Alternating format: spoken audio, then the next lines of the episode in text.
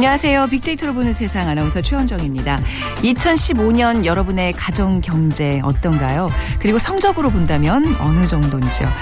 학창 시절을 되돌아봐도 성적이라는 게 사실 늘 만족하기는 쉽지 않은데요. 자, 대한민국의 2015년 경제 성적표 안타깝게도 기대에 못 미칠 거라는 예상입니다. 경제협력개발기구 OECD가 우리나라의 올해 경제 성장률 전망치를 하향 조정했고요. 국민 3명 중 1명은 올해 살림살이가 작년에 비해서 나빠졌다고 느끼고 있습니다. 뭐 수출 부진과 메르스 여파가 큰 영향을 준 것이라는 분석인데요. 자, 과연 2015년 대한민국 경제계에는 어떤 변화가 있었을까요? 그리고 내년 2016년에는 어떤 기대를 할 수 있을지 자, 빅데이터로 보는 세상에서는요, 12월을 맞이하는 이번 한 주간 우리 사회 각 분야별 화제 인물을 빅데이터로 분석해 보고 인물을 통해 본 2015년을 살펴보고 있습니다. 빅데이터가 뽑은 2015년 인물 베스트 5 오늘 세 번째 시간 2015 대한민국 경제 분야의 화제 인물과 이슈들 살펴보도록 하겠습니다.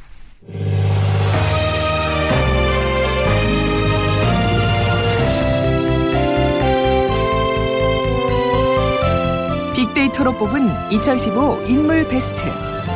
올 한 해 각 분야별 화제의 인물을 빅데이터로 분석해드립니다.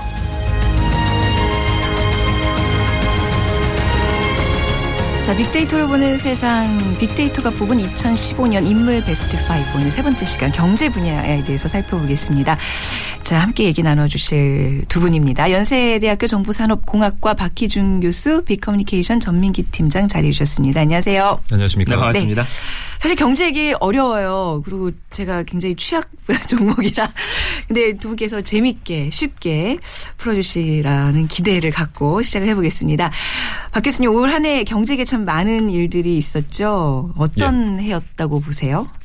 네, 경기 부양을 위해서 정부가 많은 노력을 했지만 네. 그 성과가 시장에는 피부로 느낄 만큼 어떻게 나타나지 못했다. 네. 그래서 우리가 연초에 기대했던 만큼의 어떤 그 음. 그 경기 부양 제대로 만들어지지 못했다고 평가를 해볼 수 있을 것 같습니다. 네, 시민들도 비슷한 어떤 느낌을 갖고 이제 경제를 평가하고 있는지, 자 그리고 또 어떤 화제 인물들을 떠올리는지 한번 거리로 나가보겠습니다.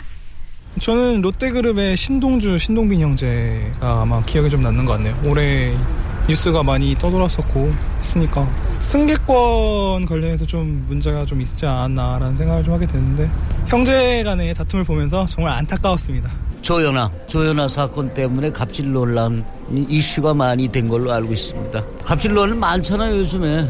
경제, 사회 뭐 어떻든 그 형성돼 있는 갑질론이 제일 많은데 이제 그걸로 해서 이제 생각하는 마인드가 자꾸 이제 그 사람들을 좀 안 좋게 보지 솔직히 해서. 포스코 정준현 전 회장이요. 지금 최근 뇌물로 좀 이슈가 되고 있는 것 같아요. 경제적인 뭐 김승현 그런 분 같은 경우는 그런 사회에 지도층으로서 좀 더 모범을 보였어야 되는데 우리가 보는 입장에서는 그런 자기 만회하기 위해서 그냥 가식적이 아닌가 이런 생각도 하고 마찬가지겠지 이부진 씨도 마찬가지고 물론 우리 서민들이 보는 거는 좀 달리 볼 수 있는 게 있겠지. 신라호텔 이부진 사장이랑 이무재 씨와의 이혼이 관심을 끌었다고 생각해요. 조이팔, 사기꾼, 살아있다면서요? 잡혀야 되는데 잘 잡히겠습니까? 안 죽어도 죽었다고 다 짜고 했는데. 이건희 회장. 그 아들 이재용 부회장이 이제 어쨌든 실질적인 그 삼성의 자리를 잡기 위한 그 반석을 마련하고 있는 그런 중이라서 그래서 이건희 회장이 좀 건강 이상설 이런 게 좀 관심이 많았죠. 최태원 회장 특별 사면 이게 좀 기억에 남네요.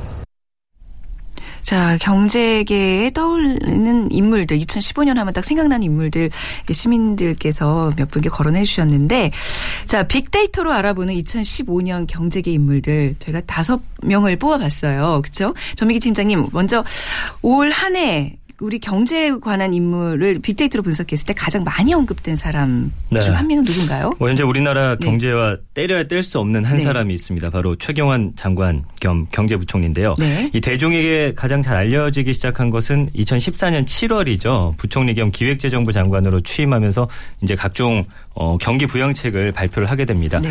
그 SNS에서 올해 1월 1일부터 경제라는 키워드로 언급된 사람 중에서 뭐 박근혜 대통령 다음으로 가장 많이 언급된 사람이기도 해요. 어, 올해 1월부터 최경환 부총리에 대한 언급이 약 18만여 건으로 나타나고 있는데 연관어 검색어들을 좀 분석을 해보니까 이 국민들은 우리 경제에 대한 우려와 관심을 동시에 나타내고 있는데 네. 그러면서 이 최경환 경제부총리의 경제 정책에 특히 많은 관심을 보이고 있는 걸 알수 음, 있습니다.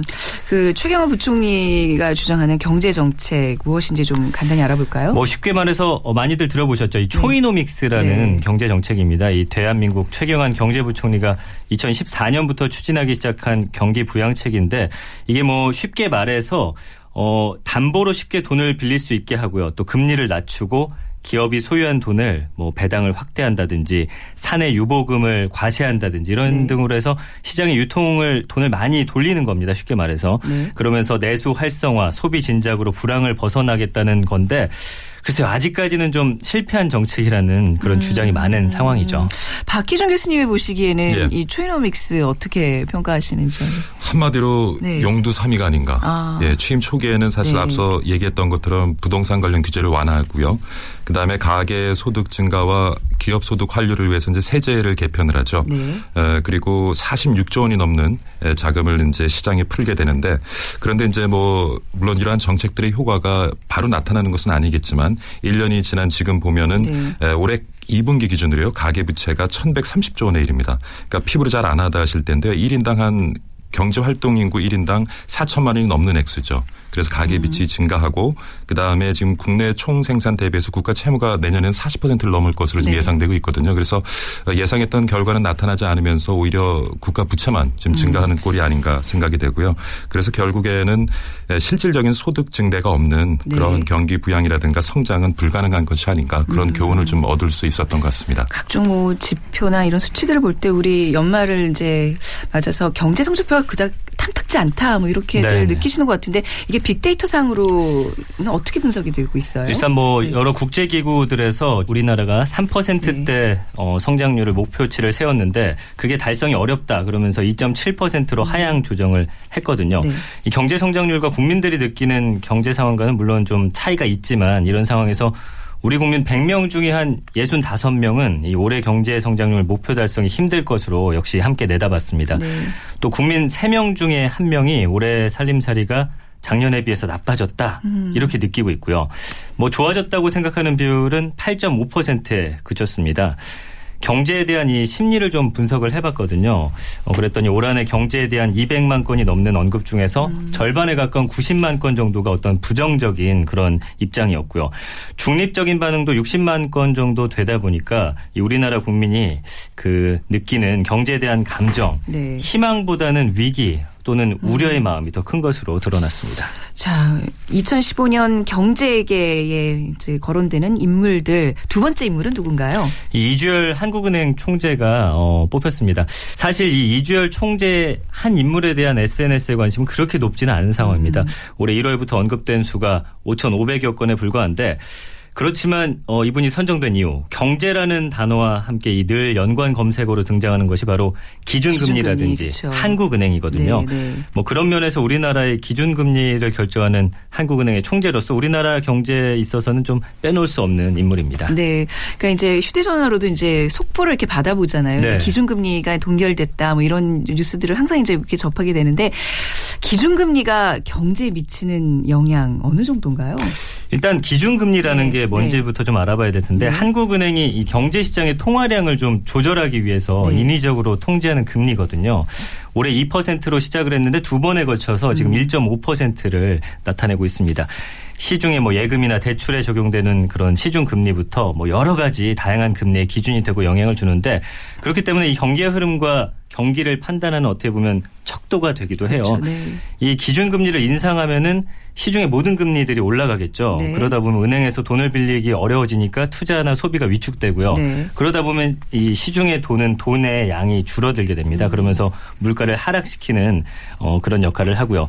반대로 기준금리를 인하하면은 네. 시중금리 역시 떨어지기 떨어지고, 때문에 네. 뭐 기업이나 가정에서는 은행에서 쉽게 돈을 빌려서 네. 이걸 또 투자하고 그러다 보면 이 사회 예, 소비도 네. 늘어나면서 물가가 상승하는 효과가 음. 있는데 사실 이거를 중간에서 어떻게 음. 관리하고 조절해야 되느냐 이 한국은행의 굉장히 큰 역할이기도 합니다. 그 한국 경제에 대한 이주열 총재의 생각은 어떤가요? 일단 네. 이주열 총재는 저성장 저물과 그다음에 급속한 고령화 현상이 나타나고 있는 한국 정제에 있어서 뭐 어떤 규제를 좀 획기적으로 완화한다든지 서비스 산업을 좀 어, 경쟁력을 좀 높인다든지 이런 네. 경제 활성화 정책뿐만 아니라 경제를 보는 모두의 의식에 좀 일대 전환이 음. 필요하다 이렇게 주장을 하고 있거든요. 네네. 어, 국민이 정부를 좀 신뢰하고 따르는 자세가 필요하다 이렇게 말하고 있는데 네. 또 성장의 주체는 어디까지나 기업이다 이렇게 말하고 있어요. 이 기업가 정신이 존중돼야 하고 음. 이 성장의 과실 이런 것들을 근로자와 좀 함께 나누고 네. 또 중소 자영업자라든지 동반 성장을 이끌어내는 기업이 사회적 책임 이런 네. 것들 강조하고 있으면서 어떻게 보면 우리나라 그 지금 정부가 취하고 있는 방향과 뭐 네. 같은 방향을 그런가요? 보고 네. 있죠. 오늘 경제계에 거론되고 있는 가장 뜨거운 어떤 이슈가 되고 있는 분들에 대한 평가. 사실 박기준 교수님은 좀 예. 굉장히 오늘 어려운 역할이시네요. 이주열 총재에 대해서는 어떤 관점에서 보시는지. 사실 청문회를 치르면서 네. 이주열 총재가 과연 한국은행의 독립성을 유지할 수 있는데 적합한 인물인가에 대한 논란이 음. 굉장히 많았습니다. 그런데 네. 취임 후에는 굉장히 다른 행보를 보여줬거든요.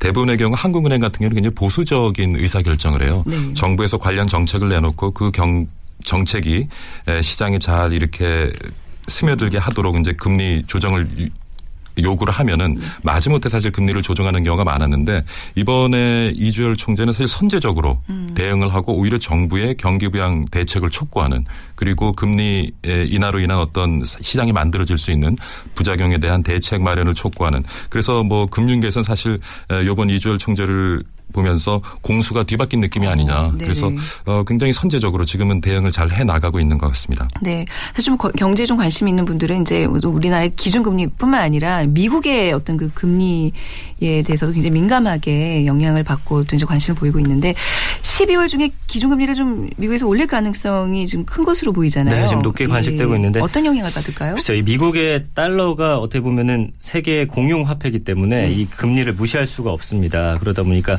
어, 미국의 기준금리가 높아지면은 은행의 이자 수익이 높아지기 때문에 우리나라에 있는 달러가 아무래도 좀 빠져나가서 미국으로 음. 투자가 되겠죠.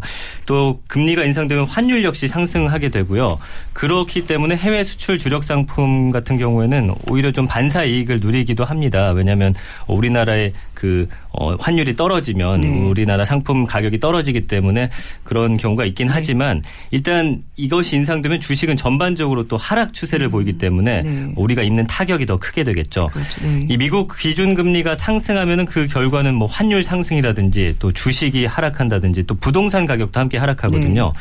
국내 기준금리 인상이라는 결과를 낳게 되는데 그렇기 때문에 이 정부는 미국 기준금리의 인상폭이나 어떤 시기에 대해서 굉장한 네. 민감한 반응을 보이고 있고 또 거기에 대한 대책을 마련하고 있는 거죠. 저도 주변에서 보면 좀 주식 좀 하시는 분들은 미국 금리에 굉장히 예민하게 반응들 하는 모습 보이는데 박 교수님 그 예. 미국 금리 인상 얼마나 심각하게 보시는지. 사실 이제 미국 금리가 인상되면 원화 가치가 하락을 하게 되죠. 네. 그래서 우리가 수출 증대를 좀 기대할 수 있는데 문제는 지금 유가입니다. 유가가 계속 아, 네. 어, 상승하지 않고 하락하기 때문에 네. 우리가 불황형 흑자이긴 하지만 경상 수준은 계속 흑자로 나타날 것 같고요. 그렇게 되면 아무래도 원화가 기대하는 만큼 하락하기 힘들 것이고 어, 미 금리 인상으로 인한 어떤 수출 증대 효과는 좀 미미하지 않을까 네. 하는 그런 우려가 있고요. 또 한 가지는 앞서 지적한 것처럼 사실 금리 인상의 폭인데 네. 에, 지난 20년 동안 세 번에 걸쳐서 이제 미국이 금리 인상을 하는데요. 대부분의 경우 1, 2년에 걸쳐서 3%에서 4% 이상의 금리를 인상을 합니다. 네. 그러면 이제 그만큼 국내에 투자된 외국 자본들이 이제 유출이 되겠죠. 음. 그러면 이제 국내에서는 과연 미국 금리가 오르는데도 지금처럼 낮은 금리를 가지고 자본 유출을 막아낼 수 있을 것이냐. 네. 결국에는 압력을 견뎌내기 힘들 것 같고요. 네. 그럼 우리도 금리를 올려야 되는데 미국의 금리 인상폭보다는 대부분 우리 연세대는 우리 금리 인상폭이 높아요. 네. 그렇게 되면은 금리 인상 폭을 좀 짐작을 할 수가 음. 있겠죠. 음. 그렇게 되면 문제가 뭐냐. 지금 우리가 가지고 있는 1,100조에 이르는 가계부채입니다. 아, 네. 그렇게 되면은 뭐 그 부동산 시장에도 큰 혼란이 올 수 있겠고요. 가계부채가 또 우리 경제 뇌관이 될 수 있지 않을까 굉장히 고민이죠. 네. 자, 우리가 우리나라의 대한민국의 이제 거시 미시 경제 정책의 컨트롤 타워라고 할 수 있는 최경환 이제 경제부총리랑 또 이주열 한국은행 총재에 대해 살펴봤는데 이제 좀 세 번째 인물 좀 기업으로 또 가볼까요? 네네. 네. 이 이재용 삼성전자 네. 부회장을 좀 뽑아봤습니다. 네. 미국 경제 전문지 포브스가 지난 4일이었죠. 세계에서 가장 영향력 있는 인물 순위를 발표했는데 이재용 부회장이 전 세계 순위에서 33위를 기록하면서 네. 한국인 중에선 가장 영향력이 있는 인물인 것으로 나타났습니다. 네. 그러면서 또 이재용 부회장은 블룸버그가 집계한 세계 200대 억만장자 순위에서는 오. 182위를 기록했거든요. 네. 요즘 그 삼성과의 구조 조정에 많은 언론들이 관심을 갖고 있는데 네. 그런 면에서 이재용 부회장을 빼놓을 수는 없을 것 같습니다. 네. 어, 세계에서 가장 영향력 있는 인물 하면 우리가 보통 반기문 사무총장 음. 생각하는데 그보다 더 위. 그렇죠. 반기문 총장이 네. 한 40위 정도 되고요. 네. 또 박근혜 대통령이 43위에 올라 있거든요. 어, 예. 그렇군요. 자, 요즘 삼성의 구조조정과 관련해서 여러 가지 이야기들이 있잖아요. 예. 그렇죠. 왜냐하면 삼성의 구조조정이 왜 중요하냐. 이 한국과 세계 경제 어떤 회복 전망이 어둡다는 사실을 이 삼성의 구조 조정을 통해서 볼 수가 있거든요. 네. 왜냐하면은 과거에도 이런 경제 전망이 어두울 때마다 삼성은 좀 기업 체질을 개선하면서 이 위기를 헤쳐나가는 발빠른 행보를 보여왔습니다. 1997년에도 그랬고요. 또 2008년 금융 위기 때도 어 이렇게 구조 조정을 통해서 그런 위기를 어 극복을 했는데 삼성의 최근 이런 움직임에서 어떤 경제 위기의 전조를 좀 읽어야 한다는 그런 경고가 나올 정도니까요. 네. 어, 무시할 수 없는 상황입니다. 또 이재용 부회장 같은 경우는 어, 전 이건희 회장 같은 경우는 모든 분야에서 1위를 하자라는 네. 1등 마케팅이었다면 좀 실용주의적인 면모가 두드러집니다. 그래서 음. 선택과 집중이라는 어떤 경영학의 기본 정석에 충실한 스타일이고 이제 이건희 회장의 그늘 뒤에서 앞으로 나와서 이제 삼성을 네. 어, 가장 앞에서 끌고 가는 사람으로서 네. 어떻게 이 삼성가를 이끌어갈지 굉장히 주목받고 있는 인물입니다. 네. 사실 뭐 외환위기 이후에 정부 주도의 네. 사업 재편이 있었습니다마는 최근에 이제 삼성의 구조조정과 관련해서 시장에서 자율적인 기업 주주 조정의 이제 신호탄이 아니냐 이런 음. 인식이 있고요. 근데 또 하나는 요번 이 구조 조정을 계기로 해서 지금 우리 시장에 들여다보면은요. 영업이익으로 이자를 갚지도 못하는 한계 기업, 좀비 기업이라고 얘기하는데 어, 그런 기업들의 비중이 한 전체 기업의 25% 정도가 돼요. 네. 그러니까 뭐 심한 업종, 건설 업종 같은 경우는 41%에 이르고요. 그러니까 이런 그러니까 정책 금융으로 사실 유지되고 있는 기업들이거든요. 음. 그래서 한 해 들어가는 차입금만 해도 52조입니다. 네네. 그래서 이제는 1만 개 일자리를 잡아먹는 이런 800개 좀비 기업 음. 이제는 좀 정리해야 돼. 근데 왜냐하면 늘 선거가 있고 나면 사실 일시적인 구조조정은 일시적인 일자리 감소로 이어지거든요. 그러다 보니까 표를 의식해서 계속 구조조정을 네. 미루는 거예요. 결국 정권들이 계속 어떤 그 폭탄 돌리기 게임을 하는 그러네요. 듯한 느낌인데 네, 네. 요번에는 좀 제대로 정리를 음. 해야 되지 않을까 싶습니다. 음, 네.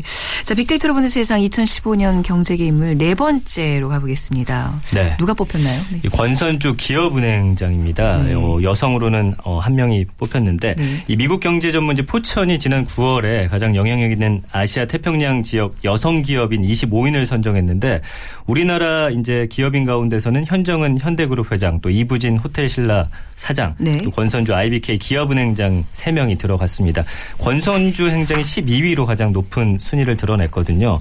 일단 권 행장이 취임 이후에 굉장히 부드러운 리더십 그다음에 또 굉장히 다양하면서 공격적인 어떤 경영 전략을 구사하면서 글로벌 100대 은행 진입을 목표로 어, 지금 힘쓰고 있는데 올 상반기에도 약 1,800여 명의 임직원을 승진 이동하는 이 원샷 인사를 아, 실시해서 아, 원샷 인사라 그러나요? 예, 네. 남자보다도 더 적극적인 어. 그런 인사를 행사하면서 금융권을 깜짝 놀라게 하기도 네. 한 그런 인물입니다. 금융권은 국내에서 특히 이제 은행권이 굉장히 보수적인 분위기라고 알고 있는데 그렇죠. 최초의 여성 은행장이라는 타이틀 그 의미가 있네요. 예. 맞습니다. 유리천장이라는 경제 용어가 있잖아요. 네. 이렇게 눈에 보이지 않지만 결코 깨트릴 수 없는 장벽. 여성들이 어떤 어 진급을 하는데 쉽지 않다라는 그런 걸 네. 보여주는 건데 이 유리천장을 깨고서 우리나라 은행권 최초로 지난해 네. 12월에 어, 기업은행장 여성으로는 음. 처음입니다. 네.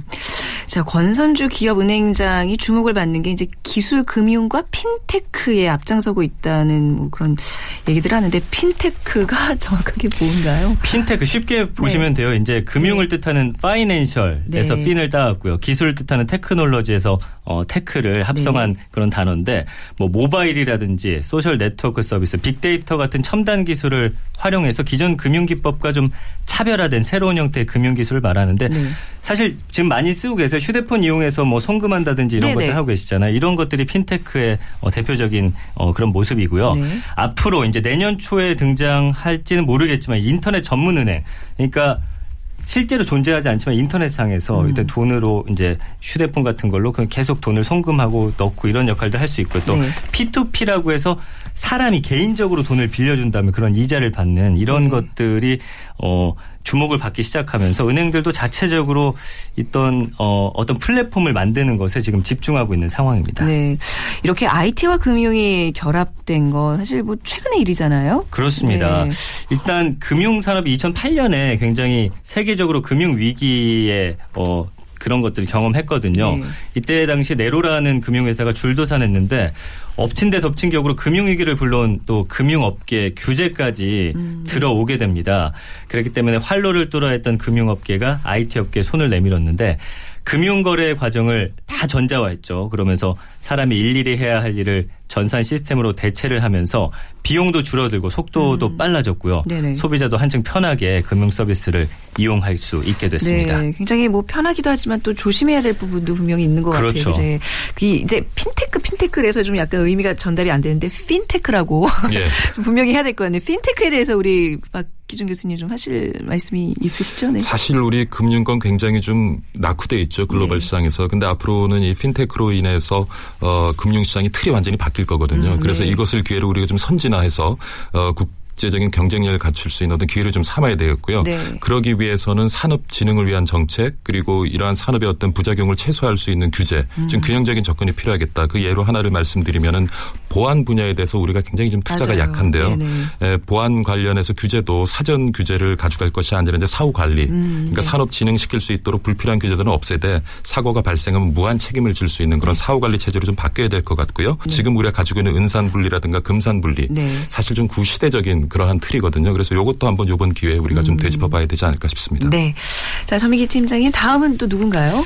일단 이분 또 네. 빼놓을 수 없죠. 아까 시민 인터뷰에도 나왔지만 네. 형제 난으로 표현되는 롯데그룹의 어떤 경영권 다툰 신동빈 회장입니다. 맞아요. 올해 가장 관심을 받았던 분야가 아닌가 싶어요. 맞습니다. 일단 뭐 형제 간 전쟁은 신동빈 회장의 네. 승리를 마무리가 됐는데 그렇지만 이 롯데가의 분쟁, 총수 일가가 좀 기업을 사유화하고 있는 전형이 아니냐는 네. 거센 비판을 받기도 했습니다. 어, 지난해 12월이었죠. 신동주 전 부회장이 일본 롯데 주요 직책에서 해임되면서 두 형제 간의 갈등이 표면으로 드러났고요. 하지만 이 형제나는 8월 17일 일본에서 열린 일본 롯데홀딩스 주주총회에서 신동빈 회장이 완승함에 따라서 일단 네. 막은 내렸습니다. 네.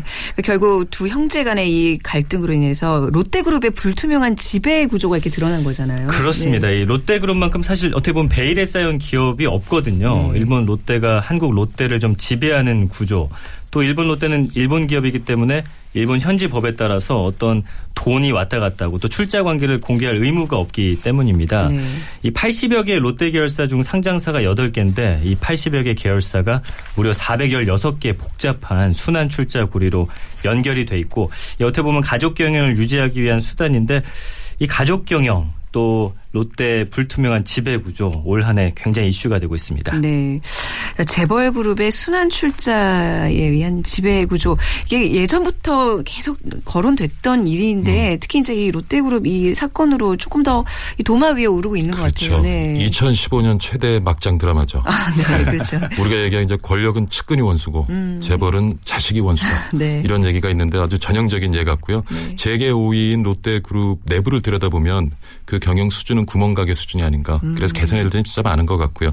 근데 과거에 우리가 그 장치 산업에 네. 설비 투자를 위해서 산업을 진흥시켜야 됐던 시기에는 사실 자본 조달을 위해서 일정 부분 우리가 지금 뭐 굉장히 불필요한 것으로 얘기하고 있습니다만은 이 순환 출자가 필요한 부분이 있었어요. 네. 하지만 이제는 순환 출자를 통해서 황제 경영을 하다 보면 지금 불확실성이 굉장히 높아진 상태에서 되도록이면 우리가 위험 요인들을 분산을 해야 되는데 음, 네. 이러한 순환 출자 구조를 가지고 있으면 그룹 내 한 기업이 무너지게 되면 줄줄이 무너지는 그렇죠. 일이 벌어지거든요. 네네. 그리고 네. 그 의사 결정을 또 네. 오너 경영주 한 명이 한다는 거예요. 네. 그렇기 때문에 지금까지 불확실성이 높은 이러한 시대에서는 음. 좀 우리가 순환 출자를 버리고 네. 좀 선진화된 그러한 지배 구조를 가져가야 되지 않을까 그렇죠. 봅니다. 그러니까 우리가 흔히 얘기하는 어떤 재벌 기업들의 문어발식 경영이 바로 그렇죠. 이제 순환 출자의 어떤 그런 어떤 그 일감 몰아주기, 네, 재벌 세습, 네, 네. 뭐 골목 상권 죽이기 음. 폐해가 많습니다. 그렇죠. 순환 출자에 대해서 조금 자세히 좀 알아볼까요? 좀 쉽게 설명을 하면요, 이 같은 그룹에 속한 기업들이 돌아가면서 네. 서로 자본을 대는 겁니다. 뭐 예를 들어서 한 그룹 안에서 100억 원의 자본금을 가진 A사가 있다고 하면은 이 돈을 가지고 B사에 50억 원을 출자합니다. 그럼 B사는 C사에 30억 원을 출자하고요. 네. 또 C사는 다시 A사에 10억 원을 출자하는 방식으로 뭐 자본금이라든지 계열사 수를 늘릴 수가 있는 거거든요. 뭐 국제적으로도 보면은 스웨덴의 발렌베리 그룹이라든지 미국의 음. 월마트, 뭐 포드 자동차 이탈리아의 피아트 그룹 등이 뭐 음. 대표적인 순환 출자 그룹입니다. 네, 뭐 이제 롯데가 앞으로 기업 지배 구조를 개선하겠다고 이제 국민과 약속을. 이렇게 했는데 어떤 방법으로 가능할까요? 아까 교수님도 말씀해 주셨지만 우리 기업들도 순환 네. 출자를 좀 줄이고 네. 지배 구조를 좀 단순화할 필요가 있겠죠. 네. 근데 많은 대기업들이 당장 순환 출자 고려를 좀 해소하려면 기업마다 어떻게 보면 수조 원 이상이 필요하거든요. 사업에 써야 할 돈을 지배구조 개선에 투입해야 하는 건데 네. 그렇기 때문에 이 신규 순환 출자를 금지하면서 기존의 순환 출자는 좀 단계적으로 해소할 수 음. 있는 좀 장기적인 정책이 필요할 것 같습니다. 그리고 순환 출자 해소보다 어떻게 보면 더 시급한 거는 부실 경영인이나 오너를 좀 퇴출시킬 수 있는 시스템을 마련하는 거라고 볼 수 있습니다. 네, 롯데뿐만 아니라 이제 재벌 기업들의 지배 구조 선진화 이제 좀 성과를 내야 될 것 같은데요. 교수님 어떻게 보시는지요? 네. 지금까지는 그 투기 자본으로부터 경영권을 보호해야 된다. 그리고 적대적 인 수합병에 우리가 순환 출자를 끊게 되면 좀 취약한 면을 보이게 된다. 네. 그래서 은근히 시장에서 국민들의 그 애국심을 자극하면서 순환 출자 구조를 유지해 왔거든요. 네. 근데 이제는 그 논리는 더 이상 시장에 설득력이 없다. 음. 이제는 좀 우리 기업들의 지배 구선을 지배 구조를 개선할 그런 시점이 아닌가 생각해 네. 봅니다. 네. 그리고 한번 지켜보죠, 뭐. 그렇죠. 예. 네. 자, 올 한 해 우리 경제 화제 인물들을 이렇게 만나봤는데요. 자, 대한민국의 경제 2015년 어떻게 우리가 마무리할 수 있는지 또 2016년의 전망은 어떻게 하시는지 우리 두 분의 말씀 예. 마무리로 들어보겠습니다. 먼저 박 교수님. 예. 내년에도 뭐 대외 환경이 크게 개선될 것 같지는 않습니다. 네. 지금 미국 경기는 조금 호조세를 보이고 있지만요. 네. 아무래도 수출 주도형 경제 구조를 가지고 있는 우리 시장은 내년에도 쉽진 않을 것이다. 네. 그리고 앞서서 얘기했지만 올해 경기가 안 좋았던 가장 큰 이유 중에 하나가 수출 부진이거든요. 네. 그러니까 대외 환경 여건이 개선되지 않는 점도 있지만 사실 우리가 수출 경쟁력도 이전만 못하다는 것. 그래서 내년도 쉽지 않을 것이다. 그리고 앞서서 얘기한 것처럼 금리 인상이 겹친다면 어떻게 보면 우리 부동산 시장이나 가계 부채가 음, 네. 어, 또 우리 경제 내관이 되지 않을까 생각해 보고요. 지난 시절과 같은 그런 고성장 시대를 기대하기는 힘듭니다. 네. 아무래도 장기 불황이 좀 이어질 거고요. 저성장 시대를 맞이하게 될 텐데 그러기 위해서는 어떤 단기적인 성과를 내기 위해서 우리가 어, 부양 정책을 쓰는 것도 중요하지만 네. 이참에 우리가 체질을 개선하기 위해서 필요한 구조 조정을 해 나가야 되지 않을까 생각해 봅니다. 네. 전민기 팀장님. 글쎄 뭐 전 세계적으로 볼 때 제가 볼 때는 어, 세계 경제가 내년이 그렇게 전망이 밝지는 않습니다. 네. 그렇다 보니까 내부적인 환경이 좀 중요할 것 같은데 대기업들이 좀 많이 나서서 쥐고 있는 돈을 좀 시장에 풀면서 네. 경제를 좀 활성화할 필요는 있고요. 좀 긍정적인 마인드가 필요한 게 사실 어, 국제적으로 볼 때 지금도 어, 그렇지만 경제 성장률 3%는 세계에서 지금 세 번째로 높은 수치거든요. 근데 네. 우리 국민 자체가 뭐 경제 성장률 3% 하면 굉장히 네. 어, 이게 마치 경제가 뭐 하락하는 것처럼 굉장히 어떤 어두운 면을 그렇게 보여주고 있는데 그런 것보다는 일단 모두가 이 내수를 좀 다지면서 어, 좀한 발 한 발 나아가면서 이 경제 위기를 좀 극복해야 하지 않을까 그런 그렇죠. 생각을 해봅니다. 저희 때만 해도 이제 뭐 두 자릿수 뭐 성장률 뭐 두 자릿수 뭐 금리 뭐 이런 시대에 살아서 그런지 이런 저성장에 대한 어떤 그 공포 같은 게 좀 있는 것 같아요. 음. 이런 어떤 우리의 어떤 생각도 좀 바꿀 필요가 있는 예. 게 아닌가 싶어요. 그죠? 우리의 어떤 그 패러다임을 네. 좀 바꿔야 네. 되겠고요. 그리고 또 경제는 결국엔 기대 심리거든요. 맞습니다. 근데 사실 가장 큰 문제는 미래에 대해서 우리 시장 주체들이 굉장히 음. 비관적인 네. 그런 예측을 한다는 것이 가장 문제인 것 같고요. 네. 그러기 위해서는 근데 경제도 결국 또 얘기하다 보면 경, 정치 얘기가 나오는데 네. 국민들에게 어떤 좀 희망을 심어줄 수 그렇죠. 있는 그런 네. 정치적인 리더십을 보여줬으면 좋겠다. 근데 또 네. 내년에 또 총선이 있습니다. 맞아요. 그래서 네, 지금 앞서 말씀드린 네. 것처럼 저성장 시대에 음. 어떤 구조 조정하는 것이 굉장히 필요한데 네. 또 제, 총선을 눈앞에 두고 어떤 단기적인 음. 성과를 마련하기 위해서 네. 어, 또 정책을 가져가다 보면 네. 장기적인 관점에서는 오히려 또 해가 되지 않을까 그런 네. 또 우려도 조금 해봅니다. 네, 오늘 두 분과 함께 빅데이터로 분석해본 2015 경제계 핫피플 5 다섯 명을 이렇게 꼽아봤는데 뭐 전반적인 우리 경제뿐만 아니라 이제 우리 두 분에게 있어서도 2015 2016년 개인 경제도 좀 꽃이 피네. 네, 네 그렇죠. 예, 다들 네. 돈 많이 버시고 네. 올 한해도 마무리 잘 하시기 바라겠습니다. 자, 오늘 세 번째 시간 경제 분야를 이렇게 살펴봤는데 내일은 문화계를 돌아보는 시간 마련돼 있습니다. 내일 오전 11시 10분에 다시 찾아뵙겠습니다. 지금까지 아나운서 최원정이었습니다. 고맙습니다.